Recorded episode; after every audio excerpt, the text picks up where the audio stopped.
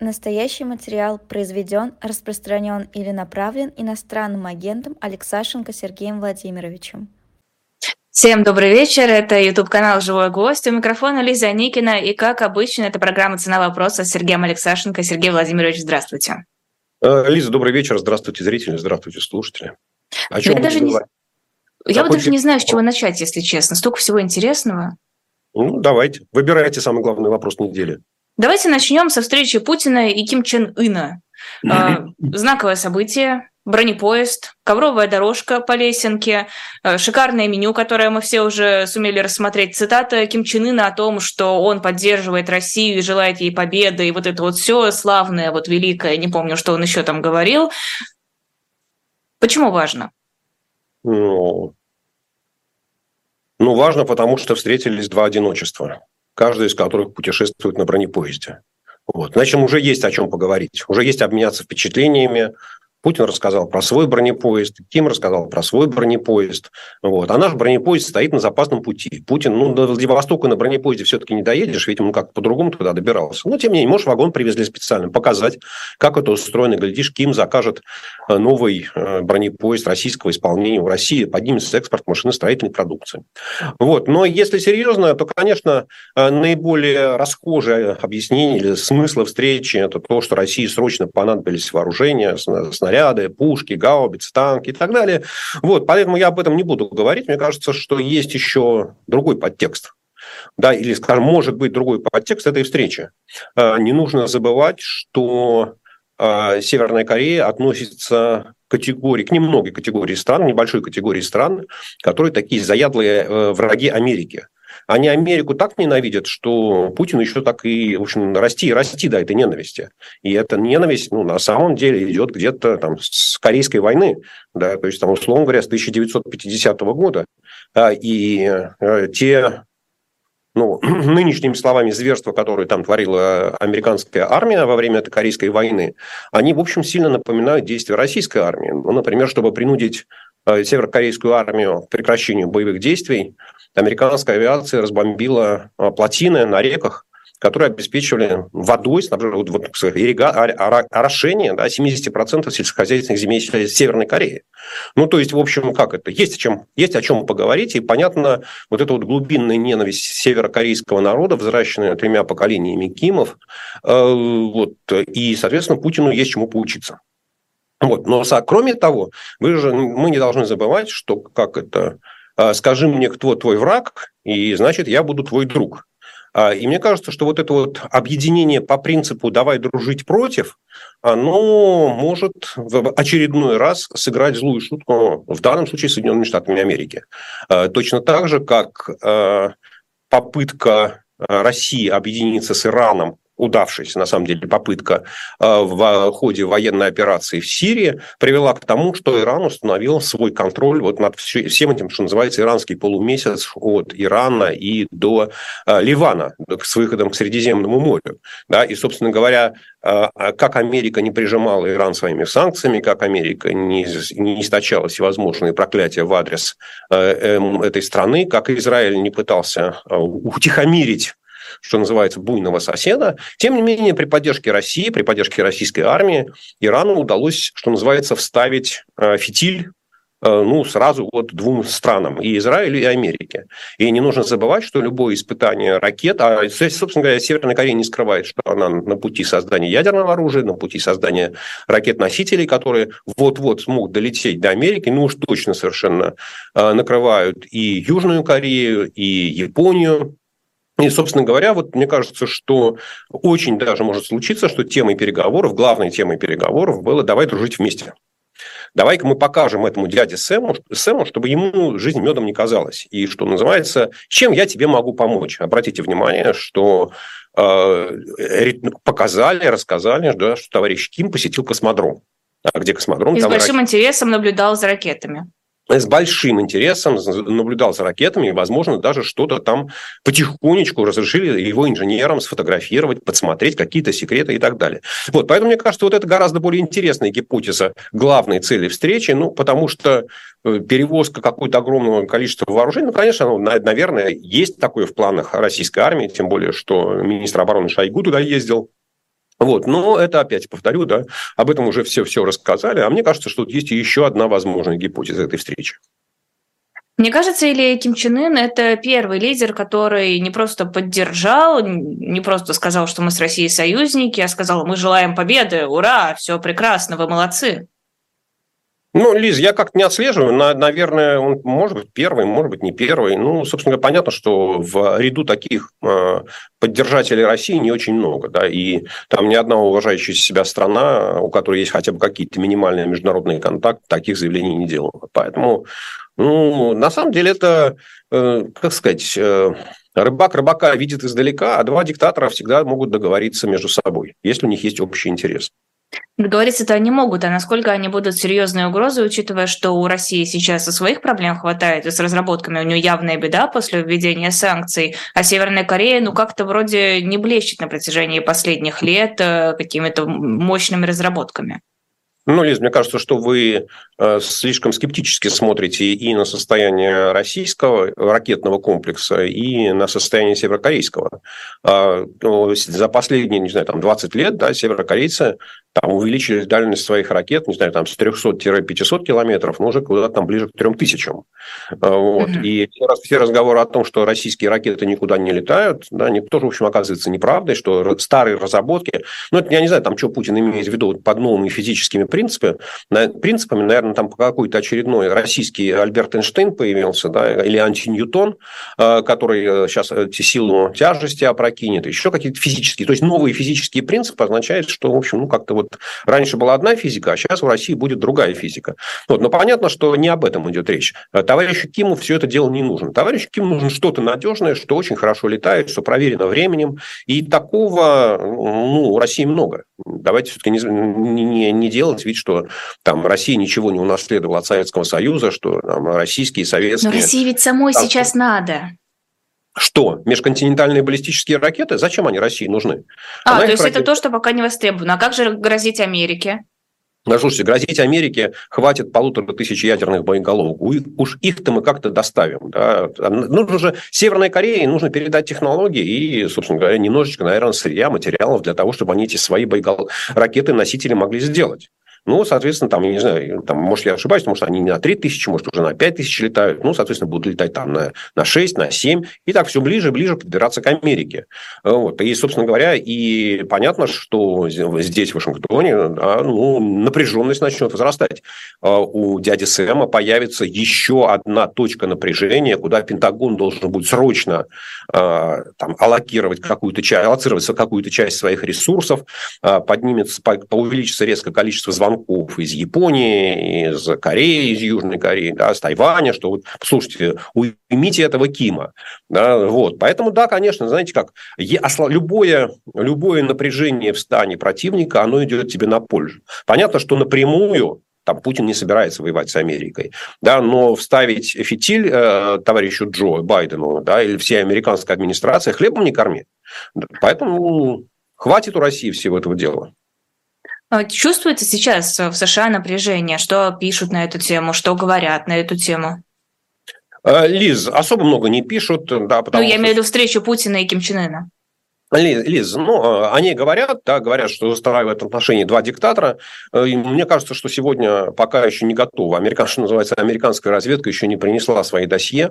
Вот когда Путин вернется в Кремль, когда агент американской разведки зайдет к нему в кабинет и там возьмет из секретной папочки бумажки, вот тогда американская разведка все узнает. Пока они говорят все те же самые слухи, что говорят все. В основном о том, что российской армии плохо, что в российской армии нет вооружения, и Ким, который имеет советские технологии, советский стандарт, него все этого накоплено очень много, и он может помочь, и, конечно, возникнут логистические проблемы, но это опять вот вся та, вся та же самая история, да, которая лежит на поверхности, про которую уже все поговорили. Ничего нового э, в средствах массовой информации здесь не сообщается. Вообще, я бы сказал так, да, что вот эта вот усталость от России, от агрессивной войны, она накапливается, да, и невозможно э, об одном и том же писать каждый день с какой-то яростью, с какой-то ненавистью. Вот. Я думаю, что политики, э, разведывательное сообщество, оно внимательно обсуждает, что же там произошло, э, и пытается всеми возможными силами получить информацию. Поэтому какие-то первые результаты анализа, я не знаю, там, не через 10, через 2 недели появятся. Может ли Северная Корея конкурировать с Китаем за звание лучшего друга России? Или все-таки хотя бы в силу экономических причин Китай явно впереди? Ну, Лиз, моська и слон могут как-то конкурировать? Ну, наверное, в каких-то вопросах могут. Да, и, наверное, в Не, ну, слушайте, все-таки Китай, он же такой на двух стульях, он какой-то ненадежный друг. А вот Северная Корея с кем ей еще дружить? Ну, с Лукашенко разве что. Ну, Лиз, смотрите, мы же видим, что у... вот когда встречаются два диктатора, у них есть общий враг и наверняка есть общие интересы. Соответственно, интересы Северной Кореи состоят в том, чтобы получить ресурсы да, потому что экономика слабая, экономика бедная, от уровня 1950 года там не сильно поднялась, там годовой рост меньше там, полупроцента, если считать, да, вот там за, за 70 лет э, после Корейской войны. Э, и понятно, что Россия, которая может поставить и нефть, и нефтепродукты, э, и, не знаю, там, и зерно, и еще что-то, почему в африканские страны зерно поставляется, а в Северную Корею зерно не поставляется? Да? Товарищ Ким же может поставить такой вопрос. Да, но сказать, что после этого из э, Северной Кореи в Россию прямо таким потоком хлынут, не знаю, автомобили, чипы, стиральные машины, айфоны китайского производства с китайским названием. Но это уже всего не будет, потому что Северная Корея мало чего производит нужного для населения. Вот, поэтому, конечно, это не такой друг, который может каким-то образом решить э, проблемы э, российской экономики. Но уж точно совершенно это не тот, не китайская экономика, которая теоретически, опять, это не означает, что Китай все это дело России даст. Но ведь когда Э, в Кремле там с Путиным обсуждается вопрос, что у нас нет доступа на западные финансовые рынки, все там громко кричат в один, в один голос, что ну есть же Китай, у него уже 3 триллиона резервов, давайте попросим, товарищ Путин. Владимир Владимирович, вы же сейчас поедете в Пекин, будете с товарищем Си встречаться, ну там попросите у него, ну что ему стоит там сотню миллиардов подкинуть на всякие инвестиционные проекты. И вот эта мысль о том, что Китай является таким бездонным мешком денег, что Китай наш сосед, что у нас с Китаем прекрасные отношения, лучше таких никаких никогда никогда не бывало, что Китай уже всемирная фабрика, он Америку обогнал по технологиям, и все он может произвести. Вот, вот эти, эти, эти мантры, они в Кремле и там в Белом доме правительственном повторяются постоянно. Да? Но как только, когда мы смотрим... Это, и вот на словах кажется, что Китай вот такой вот большой настоящий друг. Но когда дело доходит до практики, то выясняется, что китайские две ведущие телекоммуникационные компании телекоммуникационного оборудования, там ZTEC и Huawei, они, например, не хотят поставлять в Россию базовые станции для а, компаний сотовой связи. Ну вот не хотят, и все. А почему? А что случилось? Ну, вот, вот, ну, что-то, им мешает. Видимо, ЦК решение не принял, или там ошиблись, или, ну, в общем, короче говоря, не хотят они ничего в Россию поставлять. А при, в Россию приходит оборудование каких-то no-name, да, никому неизвестных компаний. Российские операторы все это, конечно, покупают, а дальше выясняется, что они там не стыкуются с имеющимся оборудованием. Они работают плохо, да, они работают нестабильно, и не очень понятно, можно ли их вообще запустить э, в стабильную работу, можно ли на них всерьез рассчитывать. Да, поэтому вот, когда мы говорим, что Китай друг, он на словах он друг. А вот на деле пока не очень видно. То есть то, что Китай выигрывает от того, что Россия начала агрессивную войну, это да, понятно. Китай покупает российское сырье по сниженным ценам. Там,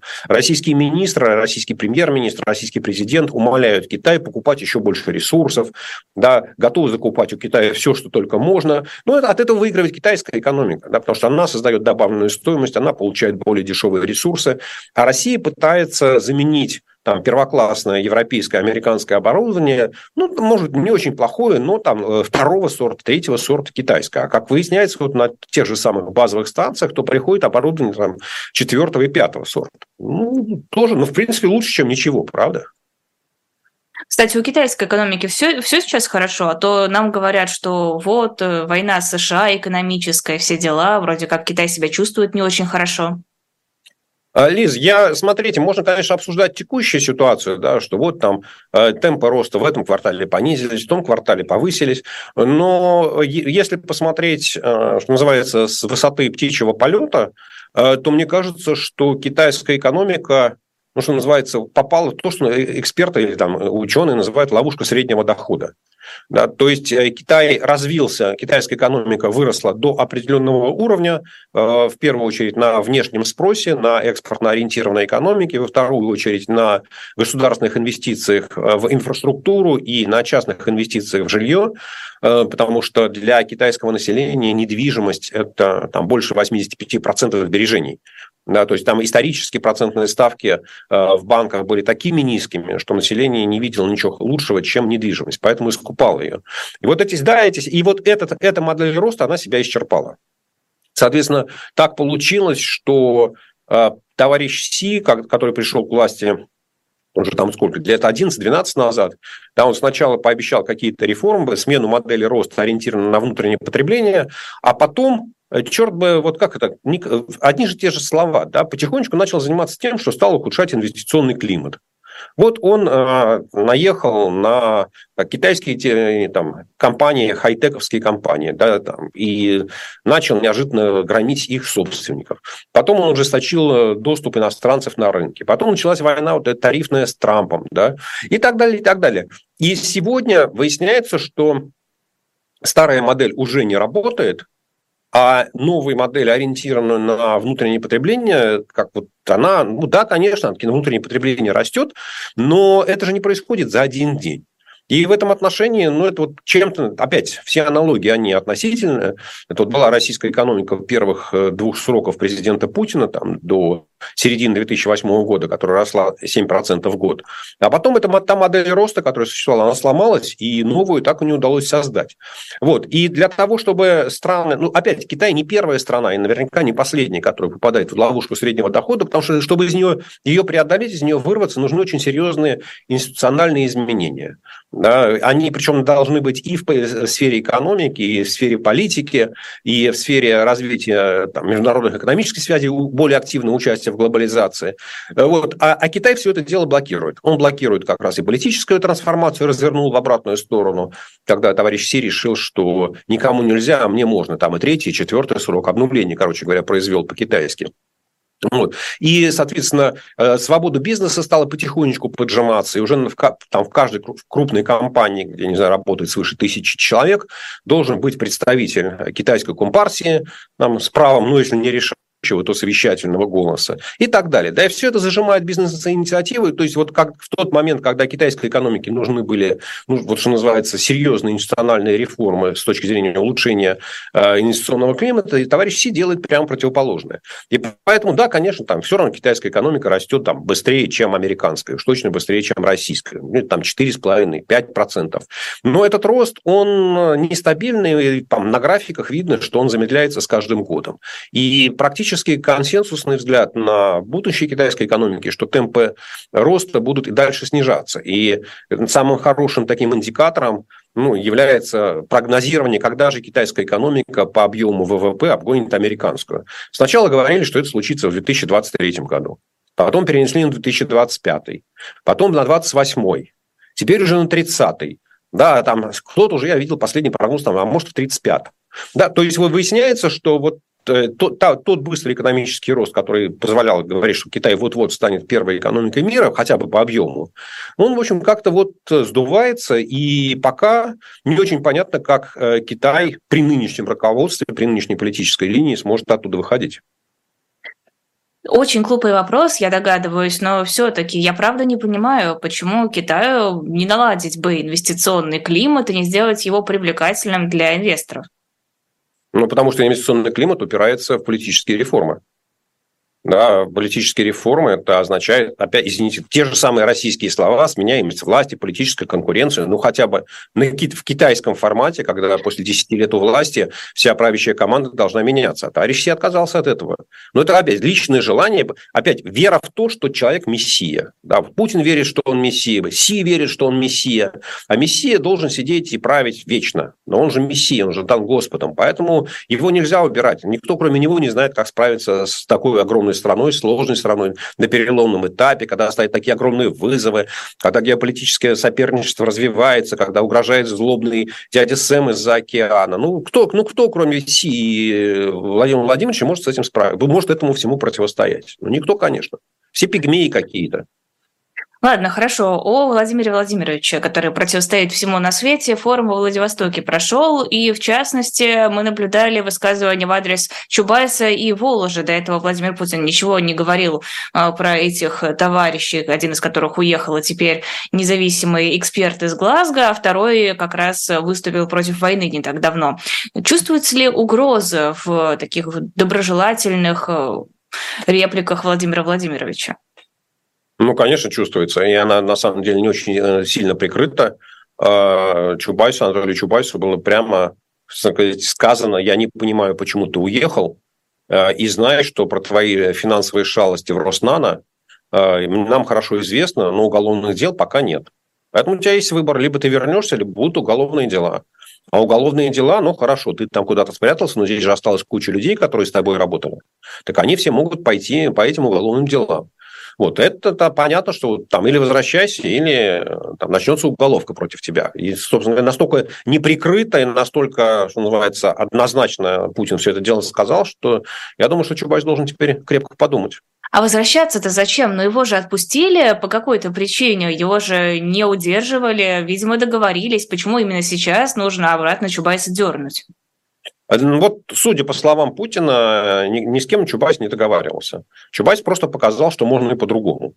Да, как в полете над гнездом кукушки. Я хотя бы попробовал. Он, да, вот, собственно, Чубайс взял, попробовал. Выяснилось, что можно если есть желание, да, что можно взять и уехать. А Чубайс на самом деле был единственным членом такой широкой, расширенной путинской команды, если на нее смотреть, да, который, да, он ничего не сказал против войны, да, он никак не осудил агрессию, да, он ничего не сказал в адрес Путина и его политики, но, тем не менее, он уехал и на эту тему вообще предпочитает молчать и не появляться. Да, и вот, ну, Путин, мне кажется, почти прямо сказал, что он предатель. Он убежал, он сбежал, сказал Путин. Да, и, соответственно, ни с кем, тот, судя по всему, Чубайс с Путиным точно на эту тему не обсуждал. И Путин говорит, я не понимаю, Толя, а что это ты уехал? Я что-то не понял. Ну-ка давай. И, соответственно, а если выяснится, что Чубайсу можно, и за это ему ничего не будет, ну, так значит, наверное, и другим можно. А вспомните, нас полтора года нам рассказывают, что вот все эти чиновники, все эти министры-экономисты, которые такие либеральные, они не могут уехать, потому что они боятся, что Путин с ними что-то такое страшное сделает. Но если Путин ничего не сделает с Чубайсом, ну так он ничего не сделает и с Набиулиной, ничего не сделает ни с Силуановым, ни с Орешкиным, ни с Решетниковым, и дальше по списку. Вот поэтому, конечно, Путину очень нужно, чтобы он вернулся, чтобы все понимали, что из его, как это, из его мафии, из его семьи, такой мафиозной, уйти нельзя. Ну, мне кажется, все очень прозрачно и понятно. Но еще в марте ведь Чубайс покинул э, пост свой и, в общем-то, после этого уехал из России. Мне кажется, раньше нужно было говорить ему, чтобы обратно бежал. Ну, Лиз, слушайте, ну мы еще сейчас будем обсуждать, почему Путину только сейчас до Чубайса дошли руки. Ну, может быть, Путину положили справочку, что еще кто-то задумывает там уйти по этому же маршруту через Стамбул или через э, Дубай. Ну, ну, послушайте, вот объяснить, почему это Путин сказал сегодня, а не сказал там 6 месяцев назад, ну, точно совершенно невозможно. Понятно, а еще ведь что... Путин сам подписал указ об увольнении Чубайса. Лиз, ну, послушайте, указ о том, что Чубайс там увольняется с должности путинского спецпредставителя, а кто еще должен его подписать? Ну, указ президента России в настоящий момент может подписать только Путин. Поэтому ничего удивительного в этом нет. Да, и должность такая по сотрудничеству с международными организациями, она никому не нужна да, потому что нет такой повестки дня ни в России, ни, в общем, собственно, на Западе как-то она, вот эта ESG-повестка, она потихонечку исчезает. Э, вот. Ну, опять, э, мне кажется, что вот не, надо, не надо искать глубинных э, там, объяснений, когда есть достаточно простое. Чубайс уехал, показал, что это можно, а это нельзя. А что за антисемитские высказывания? Что об этом думаете? Ну, послушайте, вот такое человек воспитания. Вот такая у него э, культура. То есть вот мы здесь это... не ищем каких-то скрытых слоев? Лиз, послушайте, ну, я не знаю, помните ли вы Путина образца там 25-летней давности, когда он стал директором ФСБ, или когда он там был премьер-министром. Но я-то, я-то этого помню, и таких вот э, шуточек он себе не позволял. Они у него со временем начали нарастать. Да, вот просто когда человек понял, когда человек ощутил, что безграничная власть, она развращает тебя безгранично, то вот никаких сдерживающих моментов никто не может ему сказать, там, ни пиар-служба, ни пресс-секретарь, ни имиджмейкеры, да, никто не может ему сказать, Владимир Владимирович, слушай, ну, нехорошо, вот как-то, не вот вот постарайся без этого. У человека нет никаких сдерживающих факторов. Ну вот он, вот что, знаете, как есть фраза, да, там, что у пьяного, что у трезвого на уме, то у пьяного на языке. Вот то, что у Путина было, когда он себя сдерживал, это там, этого антисемитизма не было. Вот когда он себя перестал сдерживать, он, что называется, начал э, вылезать. То здесь вылезет, то там вылезет, то еще что-то у него вылезет, все эти шуточки про бабушек, дедушек и так далее. Ну вот, вот ну, вот такой уровень культуры у человека. Ну, чем мы будем здесь это обсуждать? Не надо опять... Э, ну, почему? Неужели мы всерьез будем сейчас считать, что там какой-то злодей, какой-то враг Чубайса подсунул Путину справочку, и Путин из-за этой справочки возбудился? Да ну, слушайте, смешно все это. Хорошо, сделаем небольшой прерыв э, в нашей смешной, веселой, жизнерадостной передаче. На рекламу прервемся. На shop.diletant.media все еще остается книга Джозефины Тей «Дочь времени». Мы про нее уже много раз рассказывали, а я как раз недавно закончила ее читать. Э, сюжет довольно простой, Детектив британский лежит в больнице, скучает, ничего ему делать нельзя, и принимается он от безделицы расследовать дело Ричарда Третьего. Был ли он злодеем, убийцей и преступником, или же все-таки был хорошим правителем. Книга классная, книга интересная, основанная на документах, на фактах. Это вот все то, что можно найти, э, если сами захотите разобраться, кем же был Ричард Третий. На shop.diletant.media можно ее купить. Ну и другие книги там посмотреть, а еще футболки, шоперы, что еще? Кажется, ничего не забыла. Ну, в общем, сами увидите, заходите. Заходите, сами увидите, покупая там э, какие-то товары, журналы, комиксы, мерч, книжки. В общем, все-все-все, вы нам помогаете, позволяете нам и дальше работать. Сергей Алексашенко в программе «Цена вопроса» на YouTube-канале «Живой гвоздь». Путин также довольно расплывчато ответил на вопрос про мобилизацию. Можно даже сказать, не ответил, просто сказал, что 270 тысяч, кажется, контрактников было набрано за 2023 год, ну и дальше про историю России, патриотизм и все как обычно. Мы с вами уже много раз мобилизацию обсуждали. Ваше мнение не изменилось? Какие перспективы сейчас у мобилизации второй волны открытой мобилизации в России? Ну, Лиз, э, мне кажется, что э, перспективы туманные, э, и проще всего сказать, что то ли будет, то ли нет. Да, потому что Путин не дал четкого ответа, он не сказал, что ее не будет. Понятно, что если она у него в планах, то он не мог сказать, что она будет. В прошлом году мобилизацию объявили 21 сентября. Сегодня у нас, соответственно, есть еще время, да, еще дней 10 можно до объявления мобилизации. И все разговоры о том, что с 1 октября там начинается осенний призыв, и что это помешает, ну, уже научный призыв можно и отложить.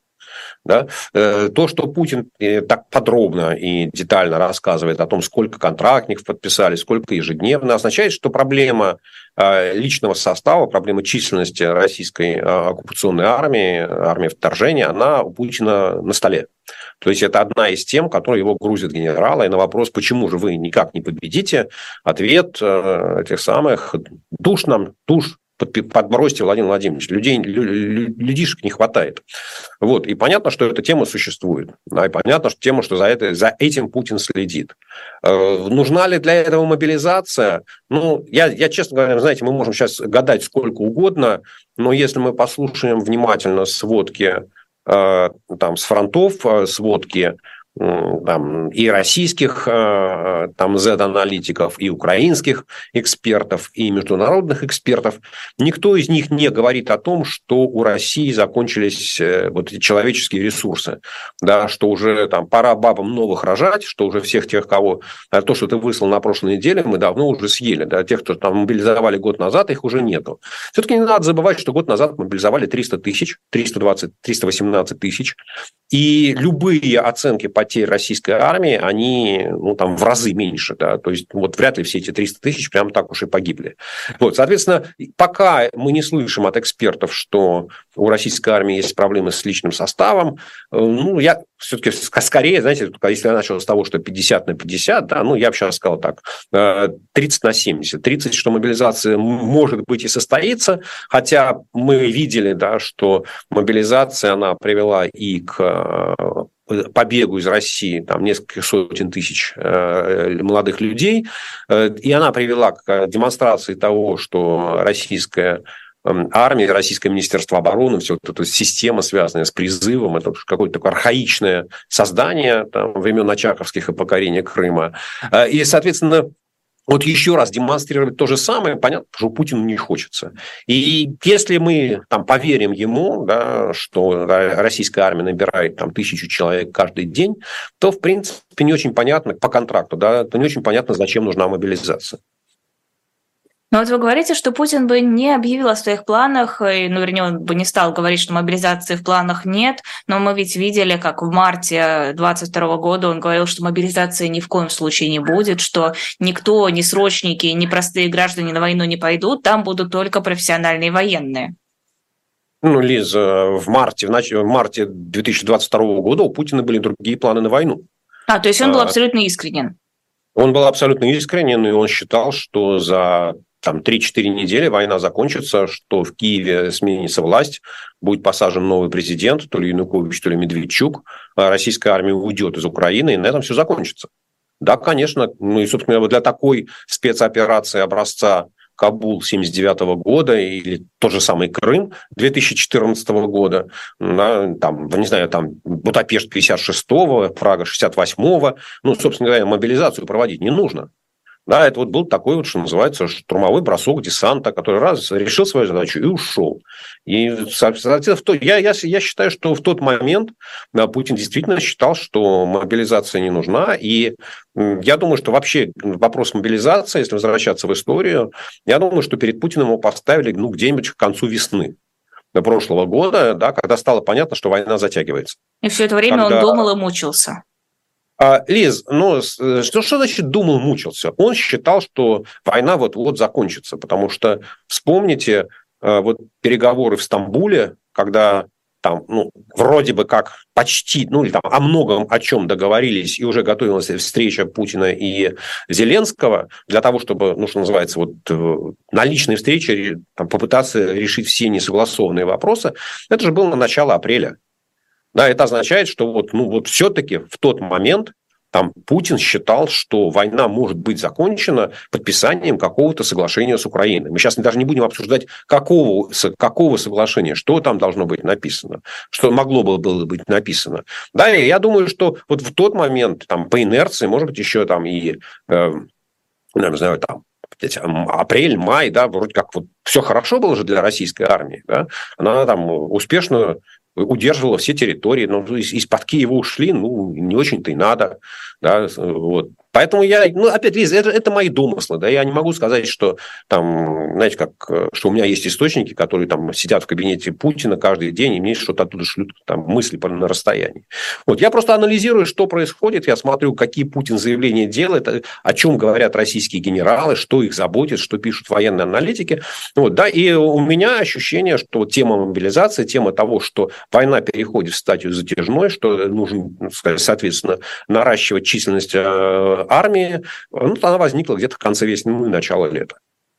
Вы еще сказали про утечку россиян в связи с прошлой мобилизацией, которая была в сентябре прошлого года. Э, занятно наблюдать, как меняется риторика власти в отношении людей, уехавших из страны. Если раньше говорили о том, что эти люди совершили ошибку, кто-то там по разным причинам там испугались, еще что-то, э, пытались вернуть, мы видели меры по возвращению россиян, а сейчас Песков сказал, что ну, в общем-то, те, кто стали врагами страны, нам здесь и не нужны, не будет им здесь места. О чем это может говорить? Неужели больше не нужно вернуть тех, кто уехал из России?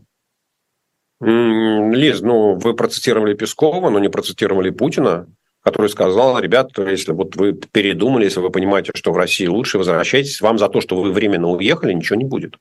Да нет, конечно. Э, мне опять мы трудно говорить. Я, знаете как, вот из этой, из этой всей вот что называется, высказывание Путина и Пескова, я абсолютно четко понял, там, вот так же, как мы сейчас с вами говорили про угрозы в адрес Чубайса, там пропустили угрозы в адрес Воложа, ну, там с ним, я просто очень коротко, да, что или давай быстро подписывай соглашение о разделе Яндекса, еще лучше весь нам его отдай, ну, или береги, опасайся за свое здоровье. Ну, собственно, Песков сказал, что вот те, кого мы, те, кого мы назвали врагами, вам лучше к границам России не приближаться. Да, то есть мы вас всерьез назвали врагами, и, а кто а, враги-то? А, сами догадайтесь. А сами ну, вот догад... я не понимаю, не могу я догадаться, кто именно враг. Лиз, вот каждый, что называется, знаете, есть такое понятие у журналистов внутренняя цензура. А вот Песков считает, что вот те, кто уехали, вот вы посмотрите, чем вы занимаетесь. Вот вы там на конференции... Подумайте над своим поведением. Да, да, вот вы да, на конференции Ходорковскому ездите, ездите. Вы эфиры Навального смотрите, смотрите. Вы там, не знаю, что-нибудь там к российскому посольству, консульству с украинскими флагами выходите, выходите. Вы деньги в СУ переводите, переводите. Значит, вы все враги. А если ты уехал со страху, что тебя заберут в армию, что вот, ну, в принципе, ты ничего выше перечисленного не делаешь, ну, что тебя бояться? Приезжай, ладно уж, так и быть. Не будем. Так и быть, заберем. На да, вторую волну. Лиз, опять, вот я я не вижу вот этого. Знаете как? На самом же деле есть же еще одна проблема, она такая чисто психологическая, а, что в любой войне добровольцы а, воюют лучше, чем воюют те, кого забрали по принуждению. Да, потому что ну, в любой стране, в любом обществе есть люди, которые готовы воевать да, которые взяли, там, друг, мы сейчас не, даже не будем обсуждать, сколько их, там много, мало, неважно, но такие люди есть.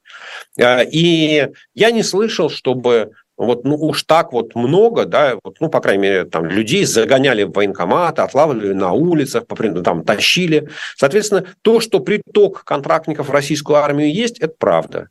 Насколько он интенсивный. Мы же видели, помните, все эти э, батальоны, которые создавались в э, регионах России еще до объявления мобилизации. Ведь шли же туда добровольцы, шли.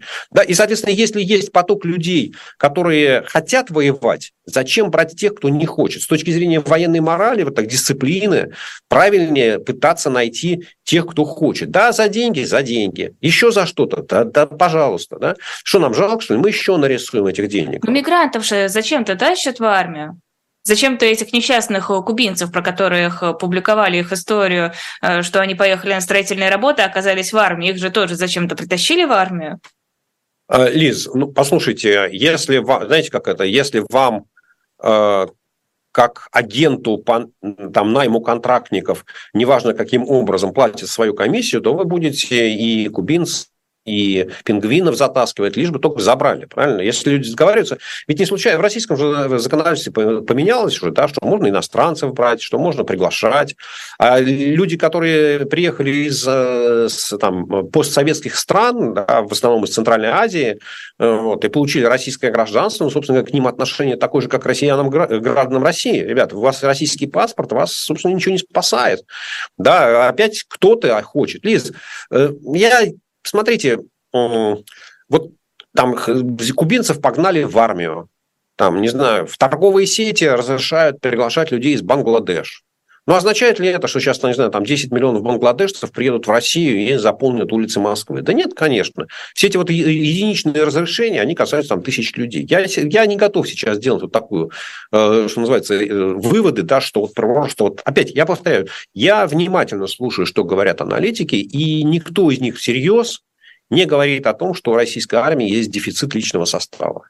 Вот когда эти разговоры пойдут, да, хотя бы кто-то об этом начнет говорить, да, то тогда можно будет говорить, что да, вот мобилизация, она, что называется, точно совершенно Путину генералы пытаются ее продавить. Угу.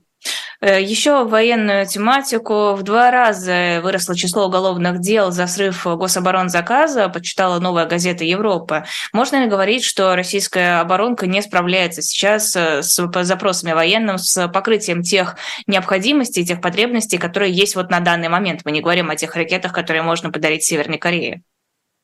А, Лиз, я бы разделил два вопроса. Первый – это рост уголовных дел, а второе – способности или неспособности российской оборонки. Но надо напомнить, что вообще ответственность, уголовная ответственность за невыполнение гособоронзаказа, она появилась год назад. А до этого ее вообще не было. Ну, то есть это рост от нулевой, ну, то, не, там, за срыв гособоронзаказа нет, за хищение денег, да, а вот за срыв гособоронзаказа не было уголовной ответственности. Соответственно, это рост от какой-то нулевой базы, э, вот, поэтому может и в два раза, может и в десять раз да, расти, это не должно удивлять. И, собственно говоря, вся эта уголовная ответственность, она введена для того, чтобы, как это, на то она и кошка, чтобы мыши не дремали.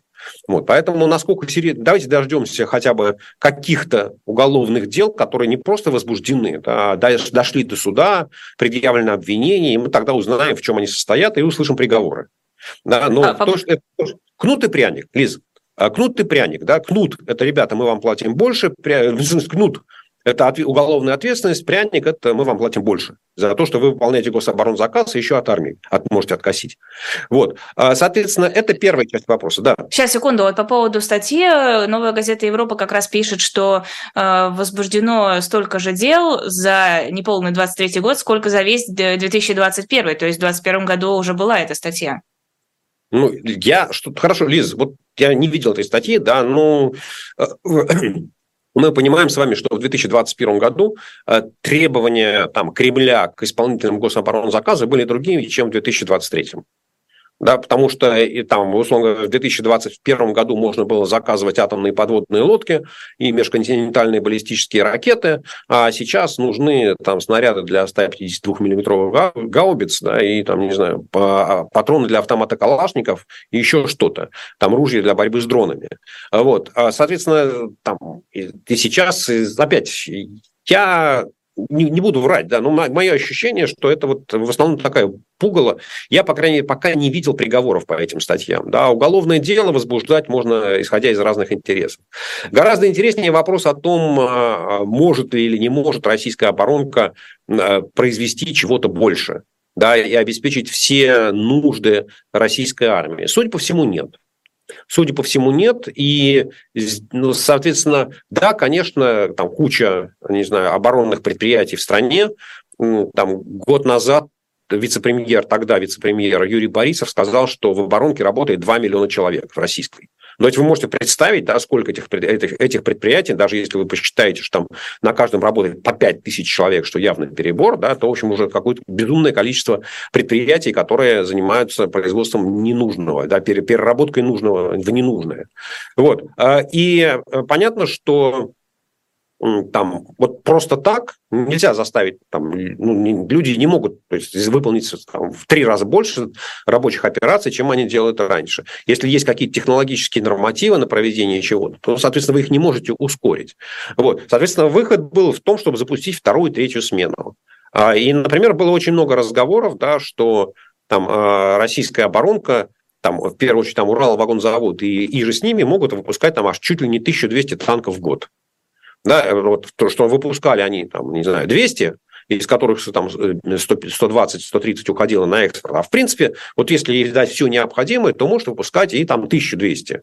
А выясняется, что не может. Да, там до 300 подняли, а выше никак. Да, значит, есть какие-то другие ограничения. Соответственно, там, э, была статья американских аналитиков, не знаю, насколько там а, у них адекватная информация, ну, соответственно, они говорят, что вот Россия сейчас раскрутила все мощности по производству артиллерийских снарядов, может производить там 2 миллиона снарядов в год. А за полтора э, года войны, по оценкам опять этих же аналитиков, Россия использовала 10 миллионов снарядов.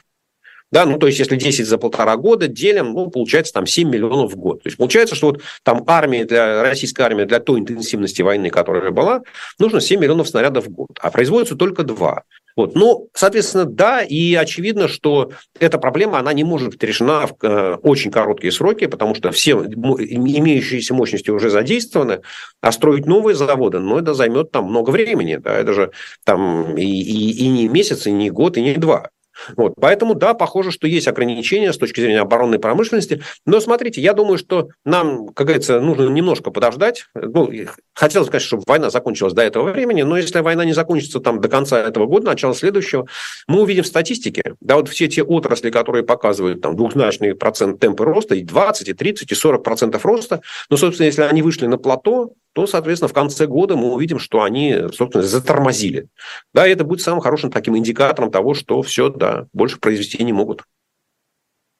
Евросоюз сказал, что не будет продлевать санкции против троих российских бизнесменов, э, во всяком случае, так пишет Рейтер, и миллиардер Авен возмутился критериями включения в европейские санкционные списки. Ощущение, правда, что не очень понятно они работают, но, в общем-то, об этом мы тоже говорили, какие основания и каковы основания для исключения. Есть какое-то понимание, почему, например, вот этих вот троих товарищей исключили, почему э, не продлили против них санкции?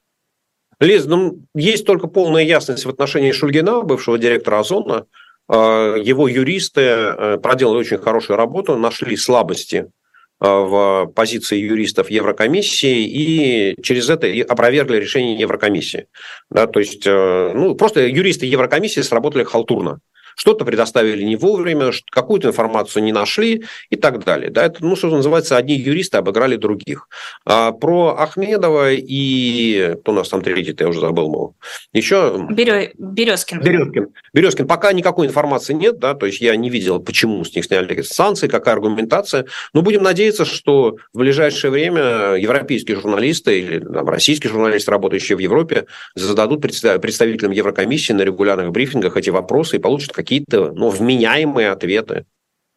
А Савиным согласна? А, то, что... наверное, его высказывание. Ну да, конечно. Да, конечно. Ну и, собственно, я, я много раз об этом говорил, да, что э, ни у Евросоюза, ни у а, Соединенных Штатов Америки нет четких критериев для введения персональных санкций, и тем более нет никаких критериев для их снятия. То есть вот случай Шульгина – это судебное решение, да, и опять я повторю, что это вот очень хорошая работа юристов. А, Еще одна тема, которая волнует на протяжении последних дней э, всех, у кого так или иначе есть российский паспорт и необходимость попасть в Европу, это разъяснение Еврокомиссии по поводу имущества, которое россияне могут ввозить на территорию Евросоюза. Было непонятно, потом стало понятно, сейчас вроде как снова непонятно. Еврокомиссия сказала, что не могут россияне ввозить автомобили и личные вещи вплоть до косметики, женской одежды и личных телефонов, потому что они под санкциями, несмотря на то, что эти вещи для личного пользования. Ощущение, что ну, всячески преграждают россиянам путь для въезда в страны, где они могут чувствовать себя в безопасности. Лёз, дураки и подлецы есть не только в России. Да, вот они есть, как выясняется, и в Еврокомиссии, которая выпускает абсолютно идиотские э, рекомендации. А, ну, на самом деле, э, собственно, даже здесь я бы сказал так, что самое опасное, даже не то, что вот эти глупости принимаются, э, там, идиотские решения, а то, что э, Еврокомиссия, вообще-то говоря, там запрет на ввоз автомобилей из России, это решение Еврокомиссии, которое должно одинаково э, имплементироваться всеми европейскими странами. А в своих вопросах и ответах, которые разъяснение к этому акту, Еврокомиссия написала, ну, вообще говоря, каждая страна сама будет решать. Да, то есть вот единый санкционный фронт, единая санкционная политика, она вот так потихонечку начинает размываться. И это с моей точки зрения, да, вот там я всей душой, опять я повторю, что решение глупое и необъяснимое, никакого внятного объяснения нет, такого ощущения, такое ощущение, что юристы европейские, они не очень хорошо понимают, что такое экспорт, потому что документом Еврокомиссии запрещен экспорт из России, да, а вот там, условно говоря, ну, там, то, что человек приехал на своей машине и на ней ездит по э, европейским дорогам, вообще говоря, это не экспорт. Машина принадлежит ему, и он права собственности на нее никому не передавал. И попробовал бы человек продать машину с московскими номерами или с ленинградскими номерами, да, или с еще какими-то номерами в Европе. Я бы на нее посмотрел. Да, но, собственно, вот если юристы не понимают этой разницы, ну, это их проблемы. Да, и в конце концов, я думаю, что совместными усилиями как-то вот удастся объяснить э, неправоту этого решения. Но вот если говорить системно, то мне кажется, гораздо более опасным кажется то, что вот единая политика, то, что европейские страны Евросоюза должны проводить единую санкционную политику, вот это вот размывается. И с точки зрения жесткости санкционной политики это явное поражение.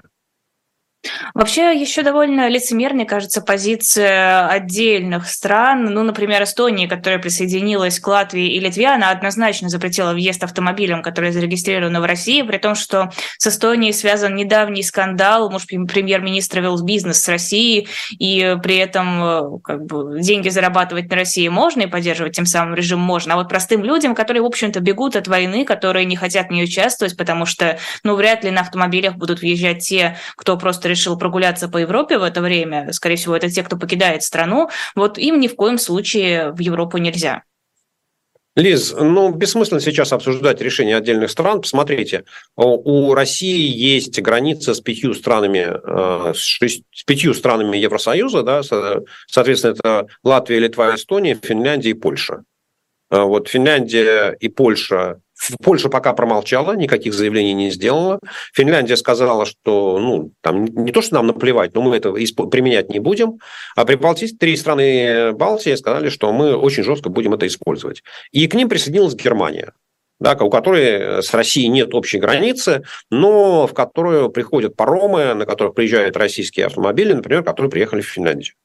Да, соответственно, остальные, сколько мы, 6, да, всего в Евросоюзе 27 стран, но 21 страна пока промолчала. Ну, какие выводы из этого можно сделать? Ну, не всегда можно объяснить действия политиков. Опять, там, возможно, возможно голос э, российских иммигрантов, э, которые там, бегут от войны, он не слишком слышен в Европе. Возможно, они не могут найти себе политических союзников. Возможно, у кого-то политические циклы, да, и кому-то, вот, например, ну, там, в той же самой Эстонии, премьер-министру нужно срочно показать жесткость своей антироссийской политики и более умного решения, чем э, ополчиться против э, российских политэмигрантов, э, ну, не придумали. Вот подвернулся случай. Вот, давайте все-таки опять, дайте немножко подождем. Я думаю, что в этой области будут какие-то изменения. А, хорошо, давайте немножко подождем. Просто скажу, что даже ФБК, которые ранее говорили, что не в списке их приоритетов помогать эмигрировавшим россиянам, даже ФБК а, присоединились к протесту пост, э, против этого решения, против этого запрета. А, топливный кризис. Есть Ли, ли какие-то... Извините, да. сейчас, сейчас, сейчас. Смотрите, ну, честно говоря, вот в этом отношении мне позиция ФБК, которая говорит, что у нас нет среди приоритетов помогать российским иммигрантам. Насколько я понимаю, они сами все иммигранты. Ну, это, вот, это звучит очень цинично. Знаете, как мы уехали, мы решили свои проблемы, а на вас нам наплевать. Ну, очень такая... Цинично, хорошая, да. Да, очень хорошая такая вот позиция, политическая, правильная, выверенная позиция. Спасибо, ребята из ФБК. Да, какой вопрос, Лиз? Э, топливный кризис. Э, есть ли подвижки в сторону его разрешения или все становится хуже и хуже? Я имею в виду внутри России. А, ну, есть огромная подвижка. Это то, что Владимир Путин эту тему осветил в ходе Дальневосточного форума. Да. Собственно говоря, опять вот сейчас немножко возвращает там, ваш вопрос про Чубайса, да, почему Путин до этого молчал. То, что Путину задали этот вопрос, ну, это означает, что Путин был готов к нему ответить. Или он попросил, чтобы мы этот вопрос задали. Да. То есть, ну, случайных вопросов заранее выбранный ведущий Путину задать не может. Соответственно, про топливный кризис Путин признал его существование, Путин признал наличие конфликта в правительстве и конфликта между а, интересами администрации Кремля и тех, кто от политического блока, которым нужна стабильность, низкая инфляция и низкие цены, ну, низкий, медленный рост цен на бензин, и шкурными интересами министра финансов э, Силуанова, которого жаба душит нефтяникам каждый месяц 100, 200, то 300 миллиардов э, рублей отдавать. Соответственно, ну, как всегда бывает, что когда все планы Минфина радужные, там, будь то бюджетные правила или вот эти демпферы для сдерживания цен на бензин, они как-то вот в одной ситуации Э, там, ну, только обратно, да, там бюджетные правила работают в условиях роста цен на нефть, а демпфер работает, когда цены на нефть снижаются. Вот как только цены на нефть начали расти, то выяснилось, что желание Минфина сэкономить и платить нефтяникам поменьше, оно как-то вот натолкнулось на, э, э, как сказать, Какая, как же это правильно, позиция такая? На скупердяйскую позицию Игоря Ивановича Сечина, который у нас возглавляет ком- государственную компанию «Ростнефть», и э, финансисты которого сказали, Игорь Иванович, слушай, а чем мы будем продавать наш бензин, а тем более дизель, э, российским крестьянам? которые платят за нам за него какие-то копейки. Смотри, ну мы же теперь вот там Силуанов правила поменял, и нам теперь выгодно все это дело гнать в Европу. Ну, Игорь Иванович, он же, в общем, он же не отвечает за э, посевную, да, он не отвечает там за стабильность цен, за это другие люди отвечают. И, в принципе, Сечин как э, адекватный менеджер с точки зрения защищающий интересы своей компании, он сказал, слушай, ну так а в чем проблема? Так поехали. Поехали вперед, все, все, что можно, гоним на экспорт. Да, и вот Путин понял, ну, то есть ему объяснили всю эту ситуацию, и, судя по всему, сейчас ее будут разворачивать назад. Ну, просто с какой скоростью, когда это все это дело случится, не очень понятно.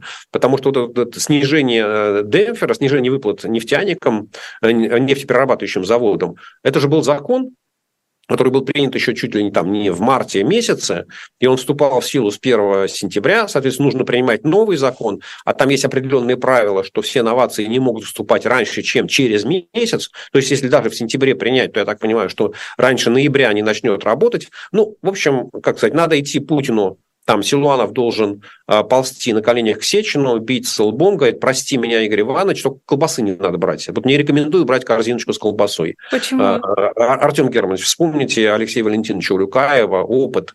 Вот, э, и с Игорем Ивановичем нужно быть осторожно. Вот даже, даже если вы просто пожмете ему руку, советую потом, э, как, вот, как антисептиком, быстренько промыть, чтобы не остались отпечатки пальцев, за которые вас потом можно будет притянуть. Вот, поэтому вот такая история. Ну, либо, либо Путин действительно договорился с Сечиным и компанией, что с точки зрения, они там на какое-то время сейчас ну, умерят свои аппетиты, пообещав им принятие закона, но пока я не... Ну, в принципе, Путин же только вчера об этом сказал, да, еще есть время в сентябре, чтобы этот закон принять. Посмотрим. Спасибо огромное. Это был Сергей Алексашенко в программе «Цена вопроса». Сразу после нас программа «69 минут» с Лизой Лазерсон и Олегом Кашиным. Оставайтесь, ставьте лайки, подписывайтесь и всего доброго. А, спасибо большое. До свидания, до новых встреч.